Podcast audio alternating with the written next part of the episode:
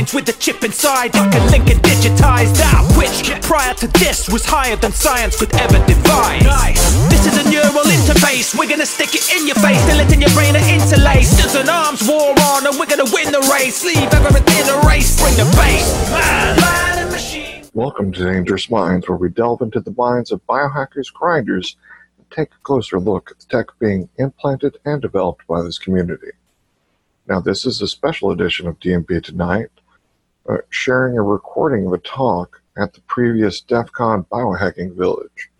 And we're sharing this as a recap of great information that was presented and as a reminder that the same team behind DC BHV will be putting together another edition of DEF CON Biohacking Village here in just a couple weeks, August 9th through 12th, 2018, in Las Vegas, Nevada, at Caesars Palace and at the Flamingo this year.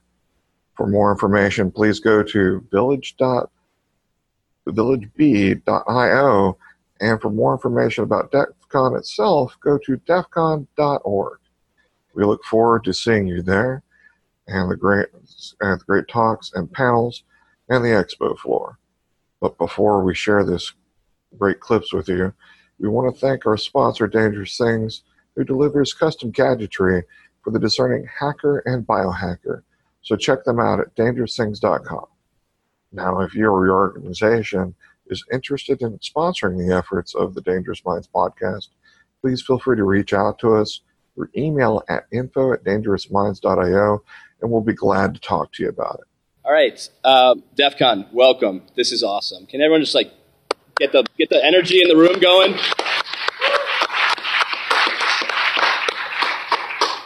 Uh, we're going to get started with our spiel, but before we begin, you know, this title slide shows that we have a third panel member, replicant. Uh, he's a pediatrician, so he's a pretty cool guy. Unfortunately, he couldn't make it, so uh, just ignore that little. I'm sorry. Yes. Yes. He is among us all now, shared in the network. Uh, Ghosts in the Wire. Okay, so um, we'll go ahead and just get started. Um, welcome, everyone. Um, Peter, go ahead and take it away. All right. Good afternoon. Uh, welcome everyone. Uh, this is going to be an awesome day at DEF CON 23, and we're really happy to be a part of the inaugural Biohacking Village. We're excited to see this added, and uh, we want to see it continue to evolve in the future years. All right, so before we uh, dive into it, uh, my name is Kwadi. Christian Dameff is my real name. Um, I'm an emergency medicine doctor uh, early in my career, early in my training. I'm Peter Hefley. I'm a security professional, and as Kwadi mentioned, our colleague Jeff, or replicant Tully, a pediatrician, couldn't be here with us today due to a family emergency. All right, so every time we speak here at DEF CON, we have to always repeat, like, why the hell are these people up here talking about their doctors? Why aren't they out, like, doing stuff other than this? Well, it's because we're really hackers. We've been coming for years. Um, uh, this is my 10th. Peter's been going for nearly 10 years, I think. Um, and really, what it boils down to is that we're hackers at heart. And you can apply the ethics and ethos of the hacker spirit to any field, which is why it's particularly exciting that DEF CON has allowed the biohacking village to kind of come form here naturally because it's kind of, in my opinion, the next frontier. Again, yeah, uh, it's always a pleasure to be uh, invited to speak here, and we're so thankful we could be a part of this new initiative. And today we want to talk a little bit about implantable devices and some of the work going on right now in the grinder sphere. Um, and, and, once we give a quick overview, we'll lay out our main argument that DIY DIYers or biohackers and grinders like you guys today uh, will play the biggest role in helping human augmentation hit critical mass. I think you're up next too, so. Now, obviously, with a 25 minute talk slot, we can't be all encompassing or, or comprehensive about any of the topics we're going to hit on. So it goes without saying, we'd love to further discuss these issues with anyone who's interested, and we'll make our contact information available at the end. All right, so um, we have to give a little bit of a disclaimer. Peter, myself, um, we're not endorsing, officially encouraging the implantation or the applications of any of the technologies we're going to talk about today. We, we just simply can't because of uh, the potential liability, which is a really sad thing and an unfortunate thing. But what we can say is that we can talk to you guys about this today. And if you have any general medical questions, you should probably go ask your doctor. Like if you have a rash, you know, get some penicillin or something, especially if it's around your junk. Yeah. And it started this week.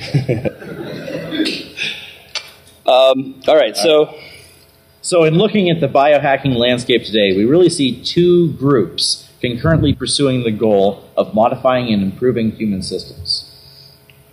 Keeping that in that kind of landscape motif, we started thinking about it as kind of like islands, where work towards a common goal is, a, is being done on both islands, but there's very little information swimming between them. Uh, we like to think of the first as a combination of like academia and well funded organizations and companies, and then the second island being really the do it yourself. Um, well, everyone has their favorite example of what a Google or MIT type of institution is cooking up insofar as implantable devices. Um, and we could definitely do an entire seminar just on those type of cutting edge technologies that are being developed in huge labs. Um, it's really beyond the scope of this talk. So what we really want to focus on is the first, uh, the second island that we're talking about, really the grinders. And for those here who are wondering what we're talking about, a grinder is an endearing term for the foot soldiers of the augmentation movement. Biohackers who are in the garages, in the basements, in the makeshift labs, cooking up mods, experimenting on themselves, and pushing the tech forward through sheer willpower. Um, here on this island, without the restrictions of institutional review boards, government oversight, or extensive testing, uh, this is where we think that this culture of exploration is uh, awesome. It's going to be one in which folks will explore how they can better themselves and uh, further this technology quite a bit. All right, so again, we're focusing on this island because we truly feel like grinders are going to be the ones leading the way in the future of biohacking. Uh, while there are definite risks to, say, using a scalpel with one hand to implant a magnet in your other hand simultaneously while live streaming it. What we can say. well, Has anybody say, done that here? I'm really excited. Anyone? Hand. No. no. A lot of dexterity. A lot of dexterity. Twitch? No. no. Ooh, that would be good. That would be good. Um, the reason we want to focus on this is because these are people that are going to be able to push it, push the boundaries in much quicker succession. Their development cycles are going to be much more rapid, and they have just so much um, less restricting them that they're going to do it because they can. And that's where we're going to see a lot of this revolution. So let's talk about some of the projects we've seen from grinders. Maybe some in this room have used mods like this or know someone who has. All right, so we're going to talk about magnets. Um, magnets are one of the most widely implantable mods out there. They're um, because they really extend and encompass a few different types of circles. All right, so like the body modification, the do-it-yourself surgery, the kind of grinder movement they all have a stake in, in the idea of planting magnets inside their body. And the compositions of these magnets are typically neodymium or rare earth metals with various coatings designed to limit foreign body tissue rejection. And the coatings of these magnets are the most important part. They include silicone, gold, and even t- titanium. And this demonstrates the principle of bioinert or biocompatible materials. Simply put, our immune systems are, are fascinating, complex systems designed to prevent the billions of possible like, dangerous viruses, bacteria, and toxins and allergens uh, from impacting us in our environment. All right, so let's say theoretically you're really unlucky and you plant an uncoated mod, uh, a magnet, or just a piece of metal in your body, say composed of copper or iron, right? And you haven't been applying the principle of bioinert materials to surround it. Your immune system will then likely mount an immune response, right? It'll get red, it'll get swollen, it'll get puffy, it'll be very painful. These are the types of things that are natural. Our body wants to um, resist foreign bodies in our body, foreign bodies in our body. So that is generally a bad thing. What will happen is uh, eventually the body will encase it in a scar type t- scar like tissue, a fibrous tissue, and that can impact the functionality of your mod, or essentially um, just make it really painful and experience. Plus, you know, we're going to talk about infection too, which is a huge risk to this. And these magnets are typically implanted, planted in the fingers, in the subdermal or muscular layers below the skin. There have been demonstrated implants in the hand, specifically between the thumb and the forefinger. All right, so one of the big things we want to talk about are is uh, anesthesia. Um, so before these things typically get implanted, oh yeah, by the way, there are a couple like just one or two surgical slides in our presentation. Uh, if you get kind of squeamish, uh, you know, close your eyes, go find another talk real quick. They're just really brief. All right, it's nothing super graphic, but if that you know freaks you out. Um, so typically during these implantation procedures, an skin anesthetic will be applied, alcohol, betadine, something you can find really over the counter at any type of CVS or Walgreens pharmacy. This is really intended to minimize the risk of infection, but with even good sterile technique, you still have a risk for infection. Okay, and then often uh, some type of calcium, or sorry, sodium channel blocker, uh, a local anesthetic is applied. All right, so typically we see lidocaine, bupivacaine, which lasts a little bit longer. Those are types of things that people are injecting to prepare the site to make it as numb as possible before they put the implant in.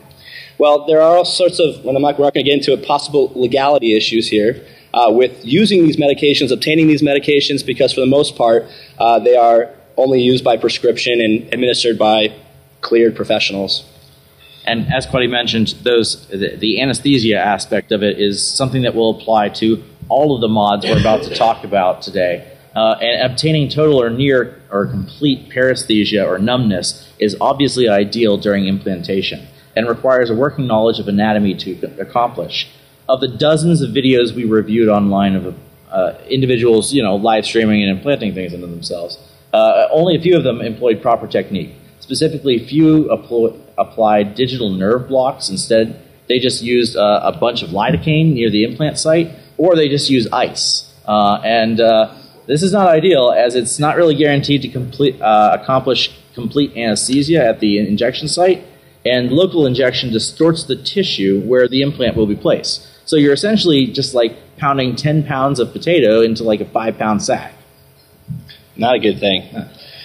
All right, so um, so an incision is often made. You know, there doesn't really seem to be a rationale in a lot of the videos we reviewed about what site they pick or uh, how far they actually implant. And I think this has to go into kind of the, the do it yourself nature of it, right? So you do a couple of these and uh, you feel comfortable advertising to other people that, you, that we should implant, like, you should let me put this inside of you. And then uh, if anyone has a complication, like that's something that's probably not talked about as much. But also, uh, although we review lots of the material, a lot of these people uh, implanting these things rarely will we see a complication advertised or talked about in some type of forum. So at this point, we don't know what the incidence is for complication when you go to like your local piercer or body modification expert and they do this. We just don't know. So it's I don't think it go, it go either way. Either they have a great track record or they have a really poor track record and everyone's getting infected. They're just not talking about it. We just don't know. Uh, so an incision is made with a cutting surface such as a scalpel. I've seen other objects such, such as X-Acto knives. Please don't do that. Let's listen. So Infection is your enemy, and even in surgical OR suites where sterility is a religion that everyone practices without question, uh, you need to minimize as much as possible the risk of infection. So use, uh, again, we're not encouraging this, but if you were to do something like this, just don't use a rusty X-Acto knife from your kitchen drawer. Um, so often they're inside, inserted blindly insofar as magnets, and then they're often sutured shut. And several first-hand accounts uh, state that the effects of this modification take several days or even weeks to experience the, the sensation, as the, uh, the finger actually will take some time to heal, and then the swelling will decrease. Which brings us to the whole reason why people do this. All right, so this video is kind of long, so we're not going to play. We're not going to play the entire thing, um, and the music isn't necessarily fun to listen to. Yeah. Um, but you can see different various applications, right? So there's something kind of cool about putting a finger, like watching this video, and like maybe you could play around with magnets or swipe people's credit cards um, with just the swipe of your finger. Although probably not powerful enough to do that. Um, there's another thing that people talk about, which is the more exciting element of, of implanting a magnet in your body, is that you have a, a sixth sense um, sensation, right? So if you engage or get close proximity to an electromagnetic field, that magnet will engage, and that'll activate your nerves, and essentially you have the sense that you're feeling an electromagnetic field. Um, it's kind of a cool prospect, right? Like there's all these things, these sensory things around us that we just can't engage because we don't have the ability to, to feel them, but they're there all around us at all times, kind of like Wi-Fi, right? So, but could, if you could feel that, like how would that work? This is actually my favorite part right here because this is where it would come in really handy. I mean, all those screws when you take something apart, like right here. This is what makes it worth it for me. Is when, yeah, exactly. Yeah, that amaze ball. It's perfect. All right. All right. Okay, so go ahead. All right. Um, I admit the feeling, uh, the thought of feeling those electromagnetic fields is enticing, but it really might be more hyperbole than life changing. And having a metal implant in your hand is not without risk, right? So infection and possible permanent damage to your hand may make this decision something you don't want to do trivially. also, say you theoretically work in a hospital and you're around an MRI machine all the time. Uh, it, generally, it's a bad idea to have something that's metal implanted in your body when you go buy a magnet that's the power of 1.5 Teslas every day. Oh shit. Oh, no, Oh. that's the best video here. Play it. Yes. Ooh, Oh. the sound. The sound is Oh, what it was, does it too. yeah. Okay. Well, we'll play that at the end. Yeah, all right. Uh, very much badness. All right, the second mod we're going to talk about are RFID or NFC chips. Um, make sure you stick around after our talk and watch Alex Smith's talk about cloning uh, access cards to implantable RFID or NFC chips in your hand or other places. Uh, super cool talk. All right, super cool talk. Um, he also ru- uh, runs Cyberise.me, an online shop that sells many of the implants we're going to talk about today. Again, we don't own any stock. I've Yeah. actually never met the guy or gal. I don't know. Uh, right. But check it out. So, uh, talking about RFID, this mod is perhaps the most enticing for DEF CON attendees as it involves the implantation of a small chip capable of countless applications. Everything that we talk about RFID is something that you could now do with wherever you're putting this, this chip. Um, uh, the chips themselves are approximately one centimeter by several millimeters wide, and they're composed of a passive, unpowered RFID tag, which is commonly just a silicon microchip, a capacitor, and a, a copper antenna encased in a biocompatible glass case. Uh, these are the same tags that are implanted in your pets. And uh, when a radio frequency of a specific wavelength is in generally close proximity to the chip, it's activated and data is transmitted uh, to the environment, which can be picked up by a reader. All right, so the implantation process is very similar to that of um, the uh, magnets that we talked about, except in one one key point. And again, stick around after this talk. I hear they're going to have a live implantation. Is that confirmed? Okay, so someone's going to live implant what I'm about to show you here, but these implants are pretty small, and the location in which you're uh, applying them is rather shallow. So this lends itself well to injection. So these things are actually put into a syringe with a large bore needle and injected underneath the skin. So the, the applications of this are, are vast, right? Specifically demonstrated projects have included things like keyless lock access, secure storage authentication, password management. It's endless, right? Uh, a Kickstarter last year shipped an NFC tag that works with off-the-shelf readers and greatly expanded the potential applications. But here, we've got a video of a gentleman who uses this implant as authentication to access his, his Bitcoin wallet. So he's got it. He swipes the phone, and it authenticates.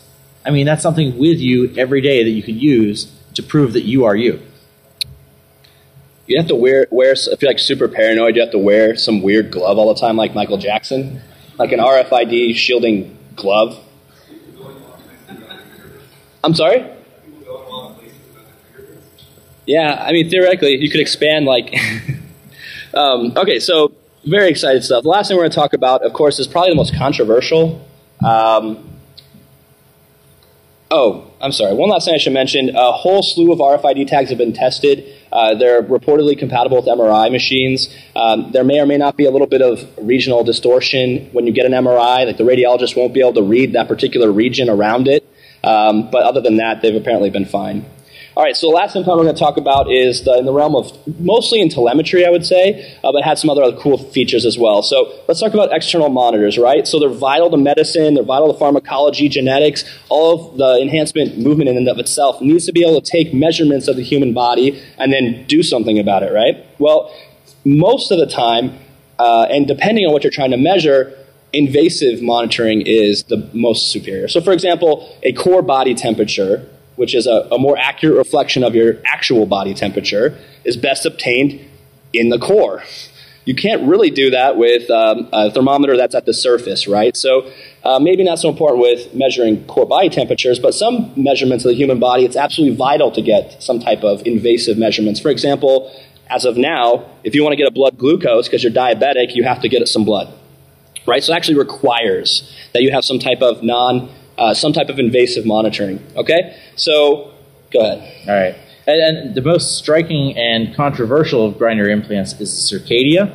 Um, Tim Cannon and the crew at Grindhouse Wetwares envisioned an implantable mod which had the capabilities to measure biodata and transmit it real time for the purposes of health surveillance. Uh, and I think there's some temptation to downplay projects like this in the light of frequent or recent news stories in the popular media on brain machine interfaces or wireless glucometers. What's the point of putting magnets in your fingers if spinal implants are just around the corner? Well, unfortunately, they're not. And the, many of the Island 1 moonshots that we've heard about recently will take years, if not decades, to come to fruition. And uh, the, to do so, they'll need millions in funding and they'll have to go through uh, mountains of regulatory red tape and testing. But here we are sitting in a village dedicated to biohacking, learning about defense mechanisms of the brain or how to clone uh, uh access cards, RFID implants. Pretty cool stuff. So, again, this mod was implanted in Tim Cannon's left forearm underneath a pretty cool looking tattoo. It was, it's pretty big. Um, and it is composed of, um, eventually, it transmitted sensor data Bluetooth, over Bluetooth to like a tablet he had nearby and it measured his pulse rate, his temperature. It also had a charging coil and had some subdermal LEDs that could light up and uh, theoretically let him know about like, hey, you got a new follower on Twitter. They're like, we'll be like, hey, what's up? It's cool, man. Or you got an email, or like a particular one if you got a sexy message. Um, Red light. Very controversial. We're not going to get into like, um, you know, designing this, implanting it, what exactly happened, and, and whether or not why it's not in him anymore because um, that's really for another discussion. But what we really want to get across is like this is the concept of this is pretty damn cool, right? You put this in your body, it can measure certain things, perhaps not so important right now, like pulse rate or uh, temperature, which you can measure pretty reliably with external probes. But it's internal. It was designed in a basement, like literally someone's basement, right? And they did it without a giant company, right? And the FDA saying what's up, which you know arguably should have happened or should not have happened. All right, so um, grinders and do-it-yourself biohackers are working now. We would believe that grinder culture and the hacker mentality possesses will be the force that eventually drives human augmentation into the mainstream. That's really where it's going to be, right? People bootstrapping this movement from their basements. That's what it's going to take before people that don't even know about this stuff finally perk up and say, well, that's not the most, that's not the strangest thing I've heard all day, or damn, the internet's really weird. Like, but that's kind of okay. And we think that the technology for implantable augmentation devices will behave fundamentally like other recent examples of paradigm shifting technology, like personal computers or cell phones. Already beyond the infancy stages, we believe that augmentation technology will hit a point in which it transitions from a niche pursuit of the, the greater biotech world into a true consumer industry. Uh, the point will signal uh, a critical mass at which the mass adoption of these technologies will be all but guaranteed. And uh, what we really want to talk about here is what factors will take us to that point, and what role do grinders have in the creation of that critical mass. All right, so based on literature studying and kind of the research we've had in discussions, we come to focus on a couple barriers to the critical mass point that we're talking about here. Although it may appear somewhat obvious, the factors that we talk about, we think they're a pretty comprehensive analysis on what may be stopping this from everyone having one of these one, everyone having one of these someday. Um, so we face, uh, we offer kind of a roadmap of the two islands going forward. We're going to spend a moment on each. Sorry, bud, you're up. All right. Uh, first, and perhaps most importantly, cost. A term here which we'll use, we'll use to encompass mainly price in an economic sense. So there's an incredible work being done in a variety of potentially life-changing medical devices in dozens of labs across the world. But the technology that they're developing will need an incredible amount of monetary, material, and intellectual resources to develop. As in the early days of the computer, uh, there, there will be a time when the first generation brain machine interfaces or true prosthetic limbs will be only accessible to large industry or the economic elite. And in order to see the augmentations become widespread, we'll likely need to see the same type of disruptive garage innovation that really made PCs ubiquitous. And today you can all you can find all the mods we're going to talk about on a variety of Grinder websites uh, at pretty reasonable rates, right? So what we expect to see is that biohackers will continue to innovate not just on the functionality and the varying types of mods, but on ways to make them cheaper and with less starting resources but functionality itself isn't going to be uh, like incredibly important as well. So it's going to be something that is a, a major factor. And we've termed uh, another roadblock here utility to represent both the inherent capability a modification will provide, as well as uh, the types of situations in which it can be used. And some of the easiest DIY mods have admittedly have like a limited set of use case scenarios, But when we start to see mods that will expand beyond just the proof of concepts or provide passive information, or beyond just passive information, but start to really alter physiology, we suspect that we'll see the otherwise uh, uninterested general populace uh, start to get very interested in all of this technology. All right. Yeah, you're Okay, so that being said, it's important to note that you probably don't want to jump right into spinal implants from nothing, right? Uh, incremental steps, some of which you've already seen from the general body modification movement, will be important in uh, you know acclimating people to the very concept of implanting these things, this foreign hardware, into their bodies. And so, one of the other roadblocks we believe grinders will help to overcome is just stigma, general stigma. And in the same way that piercings and tattoos have become an accepted fabric of society, those advocating for and utilizing augmentations will need to be ambassadors for the technology in a responsible way that encourages curiosity and acceptance. All right, so separate from the social stigma, however, comes like the very real risk to life and limb, right? So whenever you talk about modifying the human body, we're ultimately treating ourselves like any other system. But it's okay to a point, but we're talking about a system which is arguably far more complex than any system hackers have messed with before. So we don't simply fully we simply don't fully understand the system and the and the potential complications or impacts of us screwing around with this system may be may be vast and extremely dangerous.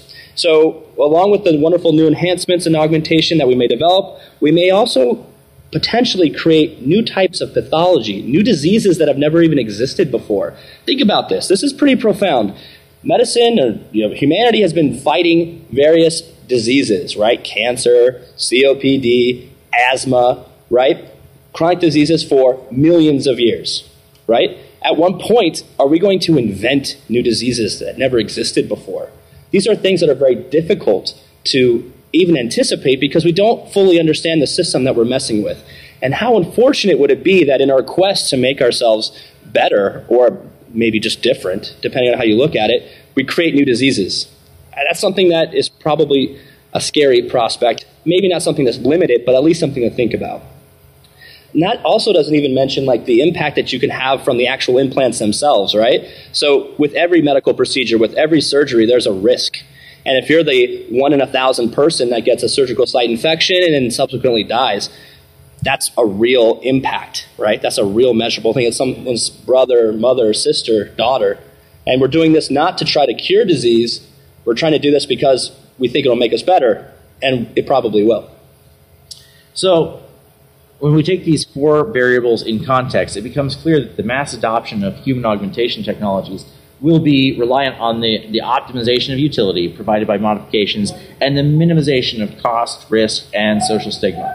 Targeting those areas, both individually and as a whole, will help us continue to, uh, that goal of uh, being able to get there, right? So, I mean, this is something that the industry and the academic worlds will obviously be trying to accomplish, but we believe that the grinder culture will be more disruptive in these areas. Is that PepperCon going on over there?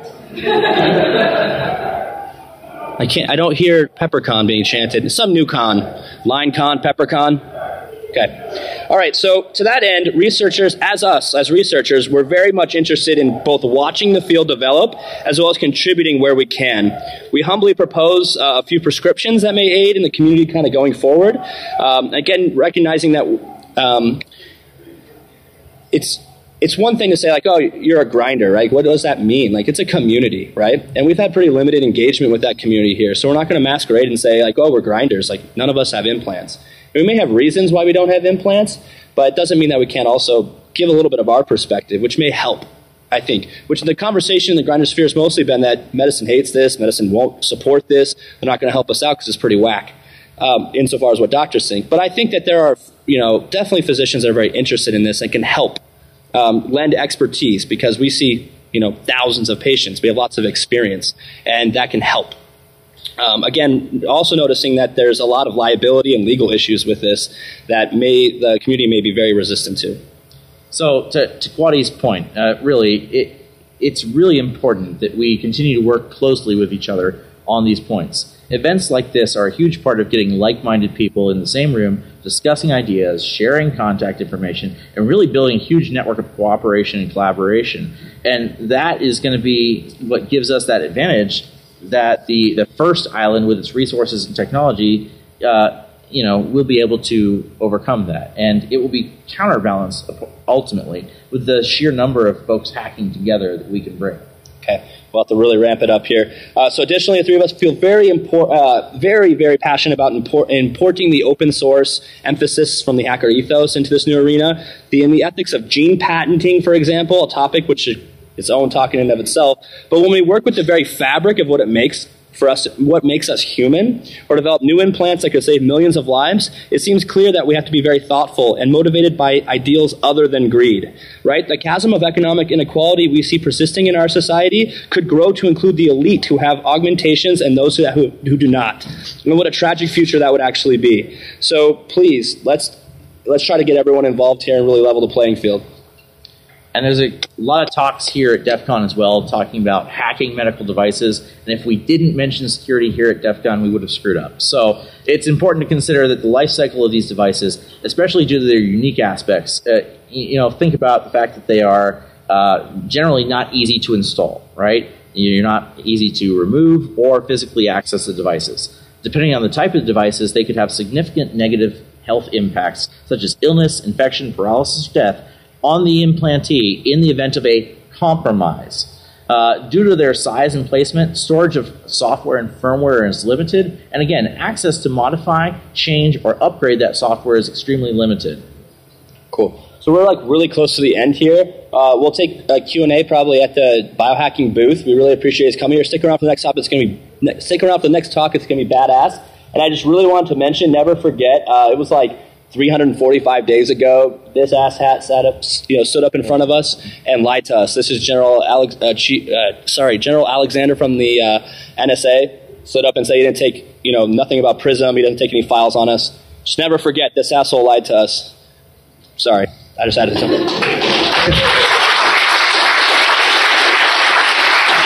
All right. Special thanks to the team at the DEF CON Biohacking Village for sharing this recording with us. Now, remember, if you're able to make it out to Las Vegas, Nevada for DEF CON in August 2018, it'll be well worth the trip. But the panels and the topics covers are just a small portion of the action. With the activities and networking available with the other attendees is the true payoff.